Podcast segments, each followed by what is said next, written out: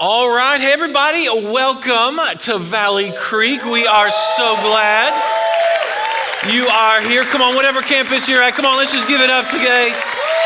Welcome each other.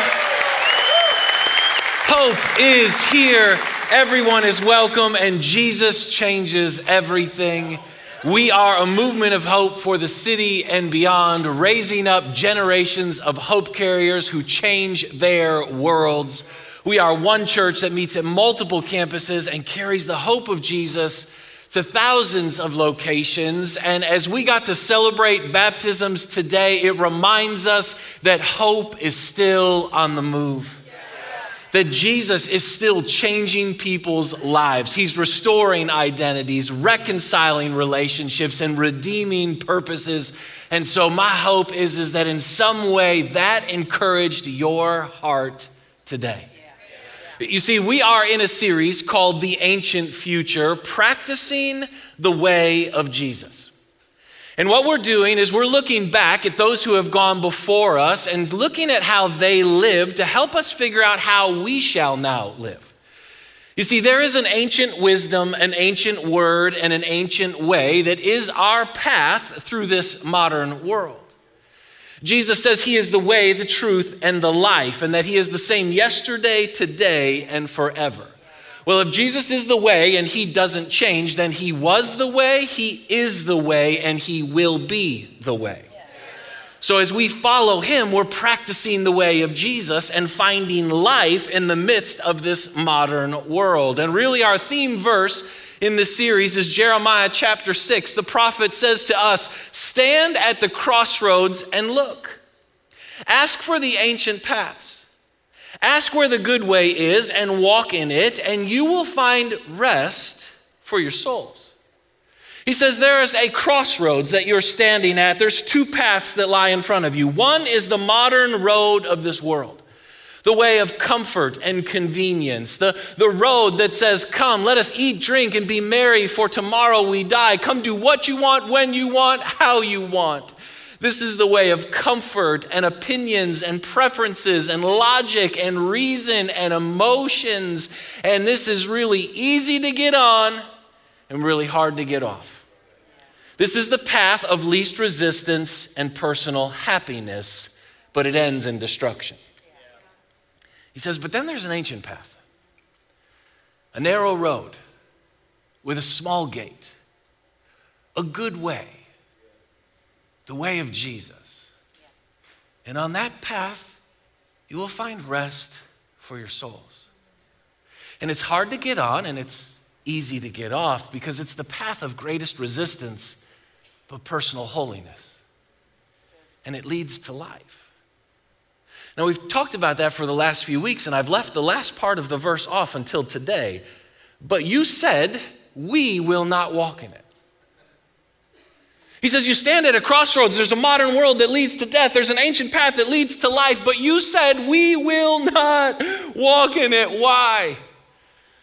Because if we're just straight up honest, we would much rather walk by sight than by faith. Anybody want to agree with that?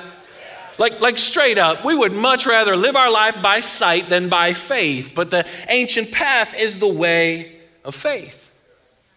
I mean, we would much rather make decisions based on what we can see, smell, taste, touch, what we can control, what we can understand, what feels logical or reasonable to us. But, but the way of faith, it requires belief and trust, submission, surrender, and dependency. We would rather walk by sight than by faith. And so we have to ask ourselves this question, like, what is faith? Faith is being sure of what you hope for, certain of what you do not see. Faith is living from the invisible towards the visible.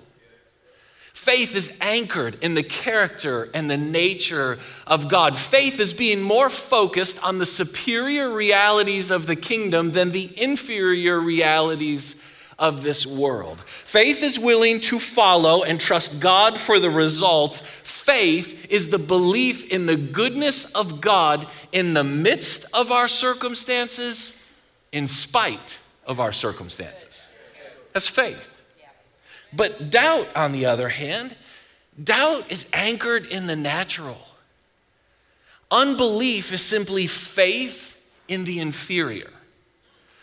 Unbelief is the belief in anything or the faith in anything that's not God. And it's focused on the inferior realities that we can taste, see, smell, and touch, as opposed to the superior realities that are invisible. And the problem with unbelief is unbelief doesn't risk anything, therefore it gets exactly what it often is expecting. But here's what we have to understand. Cynicism is not a fruit of the Spirit. Skepticism is not the character of Jesus. And being a realist does not honor God. Come on. Fear often hides behind wisdom, and doubt likes to stand behind discernment. But if I wait to follow until I can understand or it seems logical or reasonable to me, then I've brought God down to my level and I've become God, not him. Yeah. Does that make sense to you? Yeah. But that's not who we are. We're people of faith. For we walk by faith, not by sight. I mean, think about it. The moment Jesus comes to the disciples and says, "Come follow me, I'll make you fishers of men," what was he inviting them to? A life of faith. Everything he was going to ask them to do required faith. Everywhere he was going to ask them to go required faith. Everything he asked them to believe was going to require faith. Because that's the way of Jesus. I mean, all we have to do is go all the way back to the garden, right? When God makes Adam and Eve and he puts them in the garden, he invites them to walk the ancient path, the narrow road, a life of faith. And he says, "Hey, I've made you in my image and my likeness. And I'm here to walk with you. And I've empowered you with authority over all creation. And there's only one thing I'm going to ask you not to do. Don't eat from the tree of the knowledge of good and evil, for when you do, you will surely die." And what happens? In Genesis chapter three, it tells us that when Eve saw, when Eve saw that the fruit of the tree of the knowledge of good and evil was good for food, pleasing to the eye, and desirable for gaining wisdom, she took some and she ate. And in that moment, the modern world that leads to destruction of comfort and convenience and sight was open once and for all, and we've been funneling through that ever since. See, the great temptation of our lives is the same temptation that Adam and Eve have. The temptation is to live by sight when we're invited to walk by faith. But what we have to remember is, is that sight is limited. Sight is finite. Sight is inferior. It's contained within the natural, while faith Faith is limitless. Faith is, is superior. Faith is not contained or controlled to what you can see. Faith creates. Faith inspires. Faith enables. Faith activates. Faith is victorious. Faith overcomes. Faith moves forward. Faith is how we grab the superior realities of the kingdom and bring them into the inferior realities of our life. It's how we actually experience the life that God has for us. It's superior in every way. And it's the ancient path. In fact, in, in Hebrews chapter eleven, I love this. It says, "Now faith is being sure of what we hope for and certain of what we do not see. This is what the ancients were commended for." See if you can catch this. The ancients, those who have gone before us, what we're doing in this series, looking back, they were commended for their faith. In other words, they weren't celebrated for their knowledge, for their religion, for their behavior. They were honored and celebrated by God for their faith. That in the midst of every generation, through every situation and circumstance, they chose to be people of faith. In fact, Hebrews chapter eleven, it's an amazing chapter because it goes through and it talks about all these heroes of the faith and how they lived. And it says over and over, by faith, by faith, by faith, Abel tithed, gave God his first and best. By faith, Noah built a boat in the desert before it even rained. By faith, Abraham got up and went to a place he wasn't even sure where he was going, but he knew God asked him to go. By faith, Moses chose to reject the way of this world so he could walk with God. By faith, they conquered kingdoms. By faith, they shut the mouths of lions. By faith, they overcome. By faith, they were victorious. By faith. And these weren't perfect people. That chapter is full of murderers, adulterers, deceivers. And yet at some point in time, they realized, I'm done walking this road of sight because it just leads to destruction. I'm going to start walking this narrow road of faith. And that's what we're commended for. See, God is amazed by our faith. And that amazes me. God is amazed by either our lack of faith or by our great faith. In fact, in Mark chapter six, one day Jesus in his own hometown to do miracles. He's there, he's got the power of God, the Spirit of God, and yet it says he could not do many miracles there, and he was amazed at their lack of faith. In other words, their doubt, their unbelief, they were so anchored in the natural, the impossibilities, the obstacles, that they prevented Jesus from doing that which he wanted to do. I wonder how many times does our lack of faith prevent God from doing the very thing he wants to do? And then at another time, Jesus' uh, encounter with a Roman centurion, a Gentile, somebody who didn't grow up with faith, and he comes to Jesus and says, Jesus, my servant is sick, will you heal him? And Jesus says, sure, I'll go with you. And he stops him, he says, you don't even need to come with me, for you are a man of authority. All you have to do is say it and it will be done. Jesus looks at the man, and it says he was amazed at his great faith. See, God is not impressed with your knowledge, with your religion, or your behavior. He is amazed by our faith. And Jesus says that when he returns, he asks the question, when I return, will I find faith on the earth? I don't know if he'll find faith out there, but I want him to find faith right here. And you say, well, what is faith? Faith, now faith, so faith is now. It's not in the past or in the future. It's right now.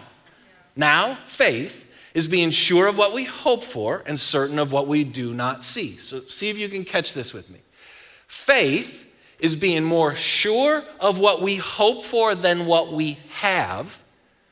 And it's being more certain of what we do not see than what we see. Another translation uses the word confidence there. So faith is being more confident of what I hope for than what I have. Being more certain of what I don't see than what I see. Yeah.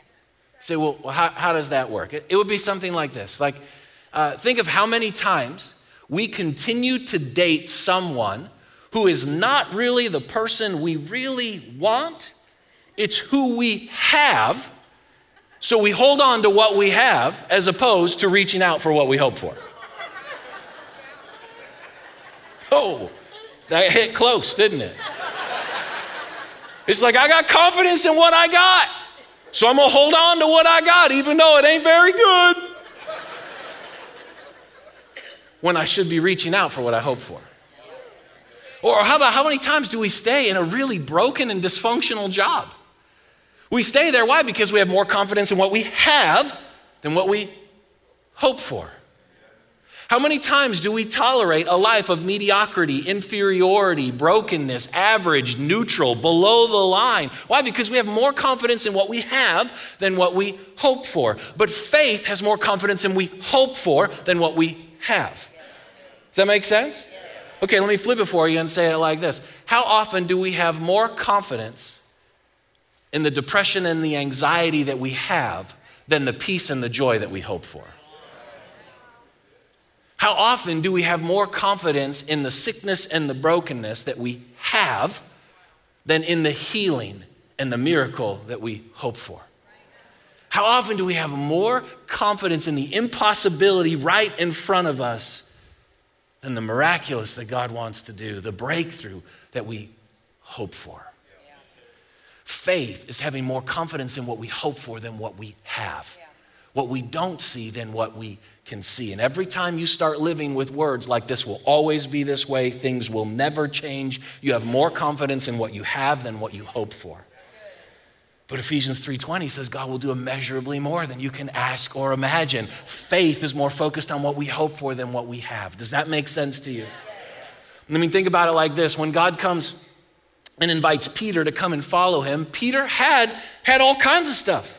He had a fishing business and a family and a way of life. He could see, he understood by sight all of his life. And in that moment, when Jesus invites him to follow, he has to decide, do I have more confidence in what I have or in the life that I hope for? But you have to let go of what you have in order to be reach out and take a hold of what you hope for. I mean, I remember right when I graduated college, I wanted to be in law enforcement.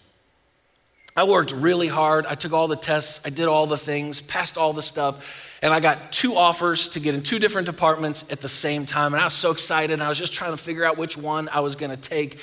And I'll never forget there sitting there trying to figure out which one. And then hearing God say to me, you know, this isn't what I have for you. What? You know, this isn't what I have for you. The door's open. You can take it if you want, but I have so much more in store for you. You want to tell me what that is? No. And in that moment, I had to decide, do I have more confidence in what I have, those two jobs, or what I hope for, the life that God has for me? And so by faith, I declined both of those jobs, not having a clue what it was that God was inviting me to, but a week later, he dropped this in my heart. And now I get to live the life that I hoped for, the life that God had for me. Imagine if I would have just held on to what I had. I would have missed out on all of this. Does that make sense to you? I mean, let me try to illustrate it for you like this. Maybe it'll help some of you. Let's say you go on Amazon and you're gonna order your favorite thing off of Amazon, okay? The new book, the watch, the garden tool, I don't know, whatever the thing is you buy on Amazon. And you go onto Amazon and you buy that thing, you put in your credit card and you press submit. The moment you press enter and you just purchased that thing, you have confidence that it's gonna show up at your house, right? I mean, you bought it, you paid for it, you got the receipt to prove it. So even if it doesn't show up that day or the next day or a week from then, you still have confidence that that thing is going to show up on your door because it's been paid for, so it now belongs to you. You don't ever sit there and wonder, is that garden tool going to come? No, why? Because you have proof that it belongs to you. That's the kind of faith that Hebrews eleven is talking about. That the moment Jesus went to the cross, the death, burial, and resurrection of Jesus purchased, paid for once and for all the life of the kingdom. You now have a receipt. The receipt is called the deposit of the Spirit of the living God inside of you as evidence or substance that the fullness of the kingdom now belongs to you. So you can have more confidence in what you hope for than what you have because you have a deposit saying this belongs to me. That's the kind of confidence he's talking about here. Does that make sense to you? Come on, it takes faith. Yeah. Faith to go when you want to stay. Faith to stay when you want to go. Faith to give when you want to receive. Faith to receive when you want to give. Faith to serve when you want to be served. Faith to apologize when you want someone to apologize to you. It takes faith to walk the ancient path. Yeah. I mean, think about it. How'd you get on the ancient path in the first place? How, how did you get on the narrow road in the first place? You got on the narrow road and through the small gate by faith. faith. For you have been saved by grace through faith. Grace, the undeserved favor of God. Jesus has forgiven you. He's redeemed your identity, reconciled your relationship with God, redeemed your purpose. It was by faith you got through that narrow gate onto that narrow road. And now we try to live by sight. Well, no. If I got on it by faith, I'm called to live on it by faith. In fact, this is why it says that the righteous will live by faith. I became righteous by faith. So now as someone who's been made right with God, I'm called to live by faith. This is how we got into the kingdom. This is how we live the life of the kingdom. This is how we go deeper into the kingdom. And isn't it ironic that we will trust God by faith for our salvation, but not for our situation? It's like I had faith to get through the narrow gate, but now I got to live my life by sight. No, no, no, no, no. You got on the narrow road by faith. Now you walk it by faith. Yeah. One step at a time, trusting in the goodness of God in the midst or in spite of your circumstances. Yeah. You with me on this? Yes. I mean, and I love this. One day the crowd asked Jesus, they say, what must we do to do the works God requires? Jesus answered, the work of God is this, to believe. believe in the one he has sent. This is fascinating. So what's the work of God that's required of you? The work of God is not to work off your past. It's not to work to secure your future. It's not even work to be successful today. You don't have to perform. You don't have to earn. You don't have to achieve anything. The work of God is to believe. God says, the work that I have for you is to believe. To cultivate a heart of faith, cultivate a life of belief, to remove the unbelief and the doubt from your life. We have to work to believe. Like when you, you have to work to believe in the supernatural, don't you? You have to work to believe in signs and wonders and miracles and healings and breakthrough and the superior realities of the kingdom of God. And as we look back on the ancients who have gone before us on that ancient path, every one of their lives, in every generation that we can see, the narrow road was marked by the supernatural, by miraculous, by signs and wonders. And so my question for you is, when was the last time there was a supernatural move in your life? When was the last time there was a miracle or a breakthrough or a sign and wonder? I mean, if that's what this road is full of and we don't see any of that in our life, then we have to ask ourselves the question, am I actually walking by faith or am I really living by sight? Come on, Jesus says you'll do the things that he has been doing and even greater things than these. He says, heal the sick, raise the dead, cleanse the lepers. He said, power of the Spirit of God has come upon you. So we have to work to believe that that is true and that is the normal reality of the ancient path. And not only do we have to work to believe in the supernatural? We have to work to believe the basic things like God is with me, that God is for me, and that God loves me. Come on, Hebrews chapter eleven says, and without faith it is impossible to please God, because anyone who comes to him must believe that he exists and he rewards those who earnestly seek him. It's faith that pleases God, not religion, not knowledge, not behavior, faith. Say faith in what? That he is who he says he is, that he did what he said he did, and that he will do what he said he will do. Yeah. So how's your faith? How's your faith in this season? See, I think if we're honest, and we look at the last two years, all the realities of this world have eroded a lot of our faith. So many things that we relied upon and trusted in and rested on have been completely washed away and we didn't see it coming. And as those things have gotten washed away, our faith has come crumbling down. But if my faith falls when something else crumbles, then my faith really wasn't in God, it was really in that thing. And I think that's what a lot of us are experiencing or realizing in this season, that maybe we had more faith in politics, or in healthcare mandates, or in economic policies, or in education, or in situations or circumstances that we really do in God. And when that happens, it's actually God's grace because he's trying to draw your attention to it to say, hey, let's remove these things so you can once again be focused on me. Come on, your beliefs are supposed to determine your experiences. Your experiences aren't supposed to determine your beliefs.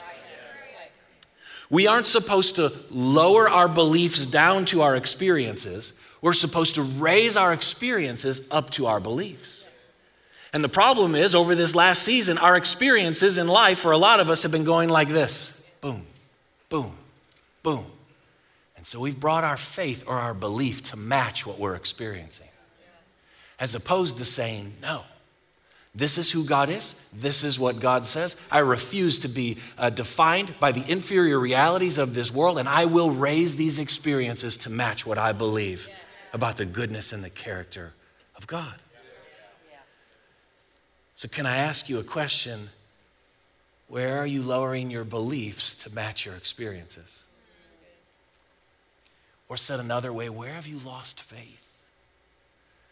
Faith in that marriage being restored, faith in that healing coming, lost faith in that child or in your family dynamic and finances and that breakthrough. Come on, where have you lost faith?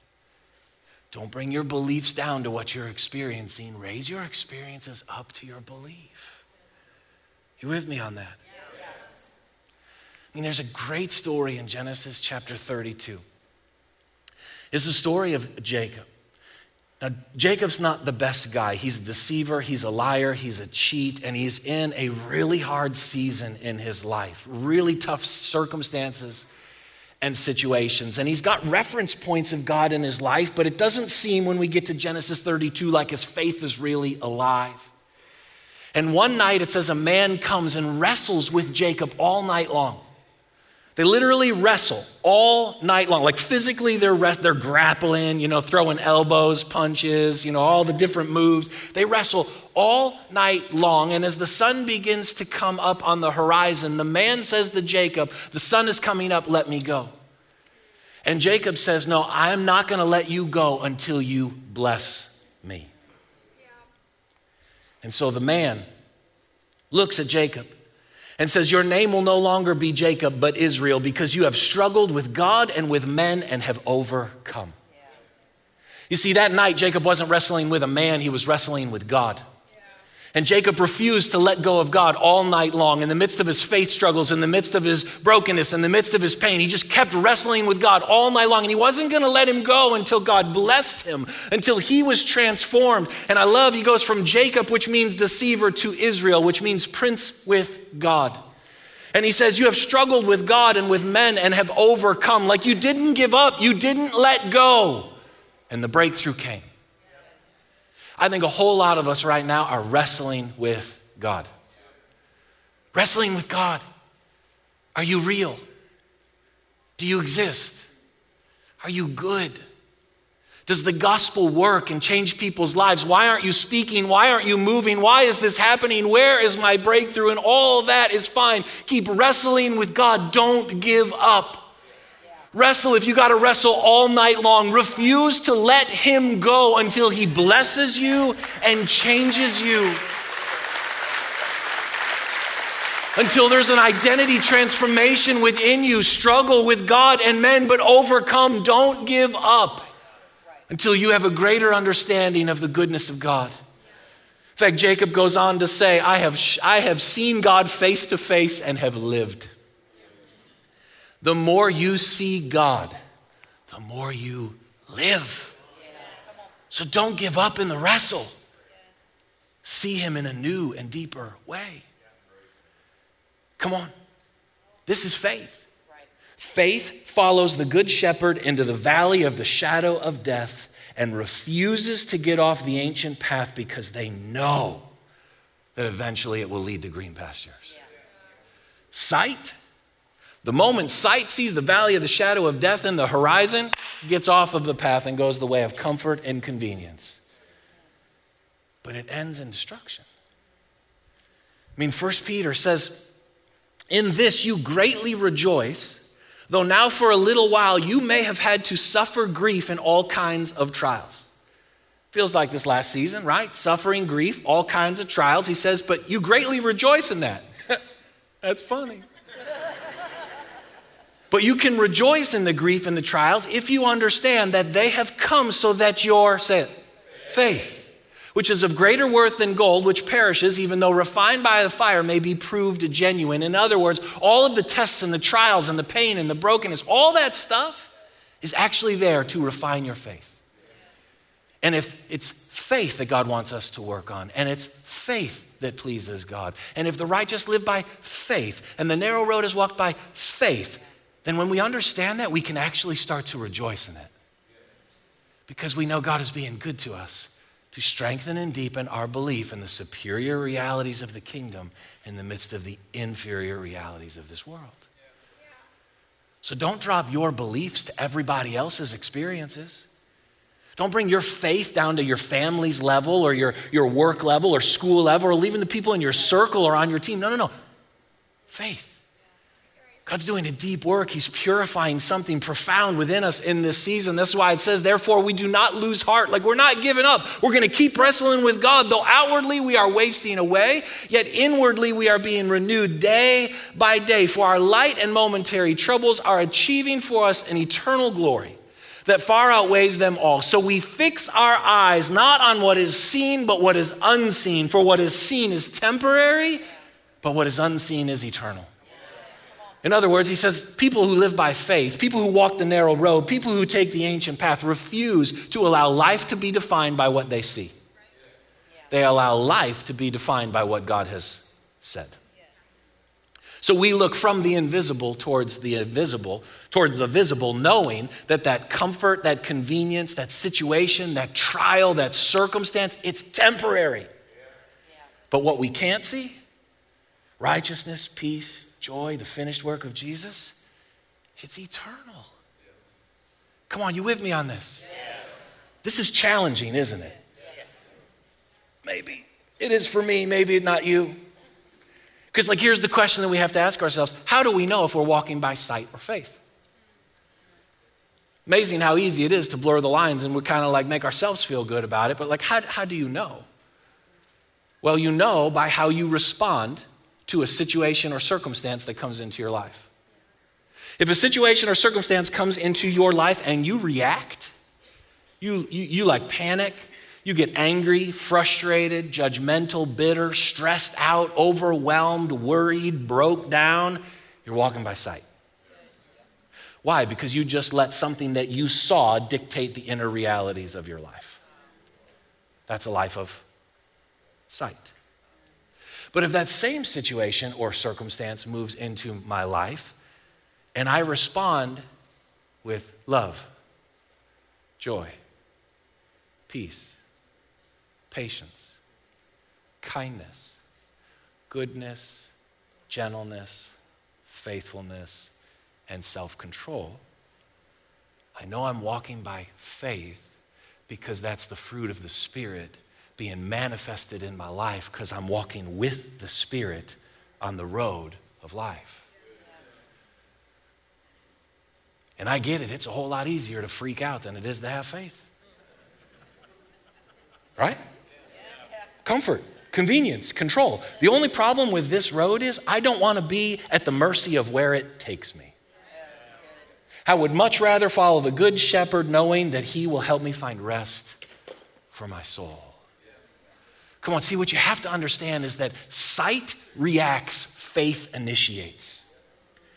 When a situation or circumstance comes into life, sight reacts, it panics, it freaks out. It reacts to what the world is trying to do to them. But faith initiates what God wants to do through them. Faith sees that same situation or circumstance and looks at it and, and figures out how do we bring the kingdom of God into that space. Like, we are people of the kingdom. We stand in the face of impossibilities and refuse to allow them to influence our lives. We refuse to tolerate death, darkness, and destruction, sin, stealing, brokenness, chaos. Instead, we show up and say, how does God want to move? What does God want to do? What does his kingdom look like in this space? We are not victims of our circumstances. We are hope carriers living by faith, bringing the kingdom of God wherever we go. We're not very excited about that. See, faith does not deny the facts. It just refuses to see them as truth. That's all it is. So are, are you living and leading by faith? Are you leading your family by faith? Are you leading your team by faith? Are you leading your circle by faith? Like, like, are you walking by faith with focusing on the superior realities of the kingdom coming to the inferior circumstances that we see? More focus on what God is saying to us than what we can see. Come on, this is the way of Jesus. Think about it. Jesus never let what he saw determine what he believed. He never let what he heard determine what he thought about, and he never allowed the circumstances to influence the reality of his heart.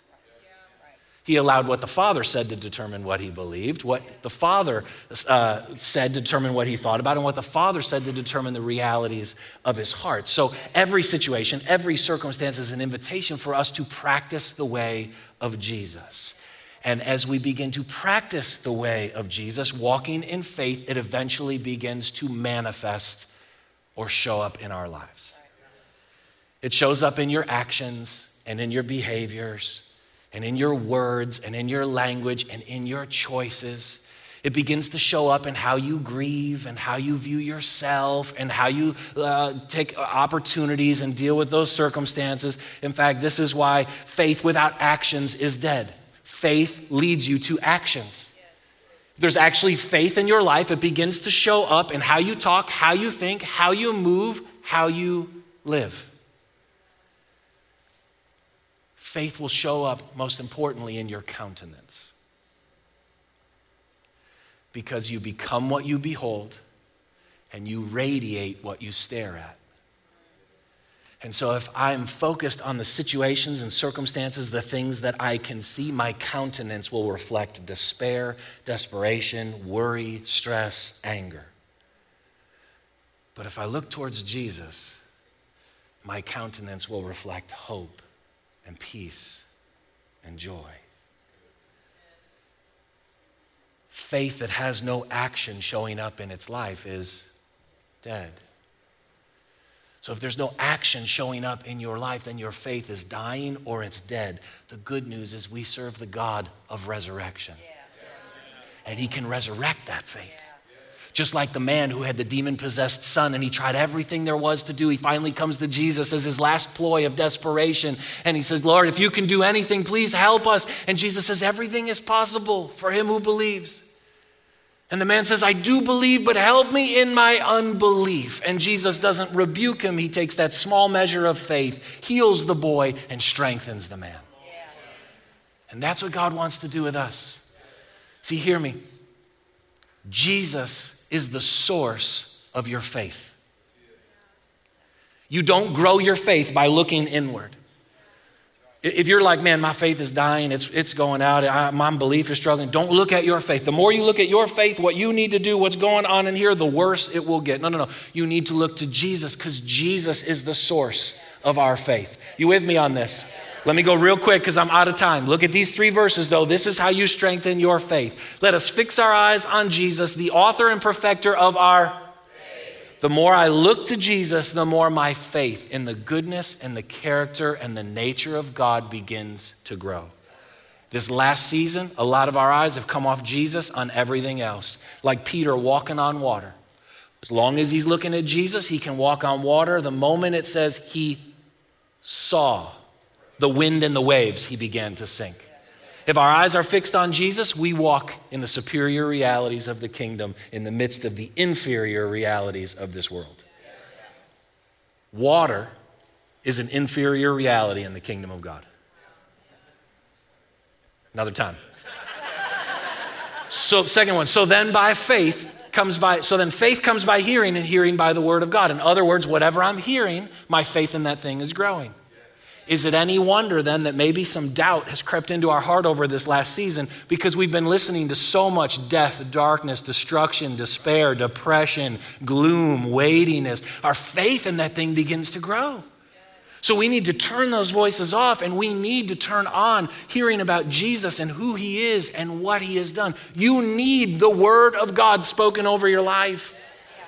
You need to engage the scriptures for yourself. Take our worship music and just play it in your house. Why? Because faith comes by hearing. And whenever I'm hearing, my faith in that thing begins to grow. Are you listening to the right stuff? And then the last thing is simply this. For the Lord is good. His love endures forever. His faithfulness continues through all generations. The Lord is good to you. If his love endures forever, he was love, he is love, and he will be love. Yeah. And his faithfulness continues through all generations. Faith flows through relationship. When I get around the faithful God, I will become full of faith. When I get around God, in his atmosphere, in his environment, I have relationship with him. His character and his nature is faithfulness. So when I get around the faithfulness of God, I can't help but become full of faith. This is Moses.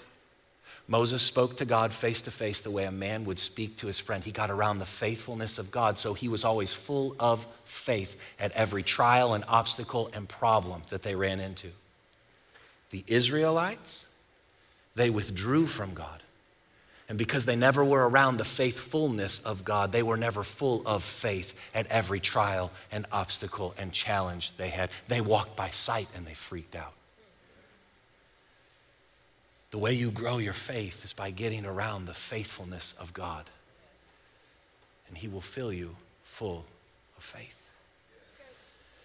The ancient path is walked by faith, not run by sight.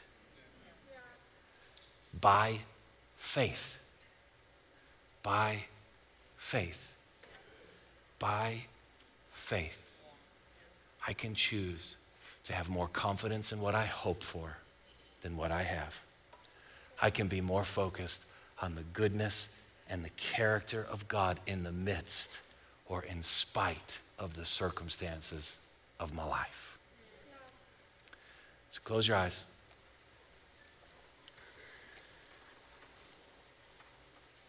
Come on, what does God want to say to you today?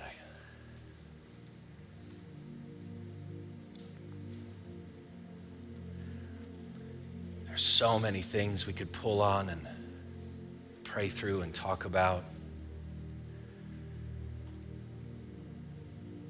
But I think so many of us today, we've been wrestling with God like Jacob.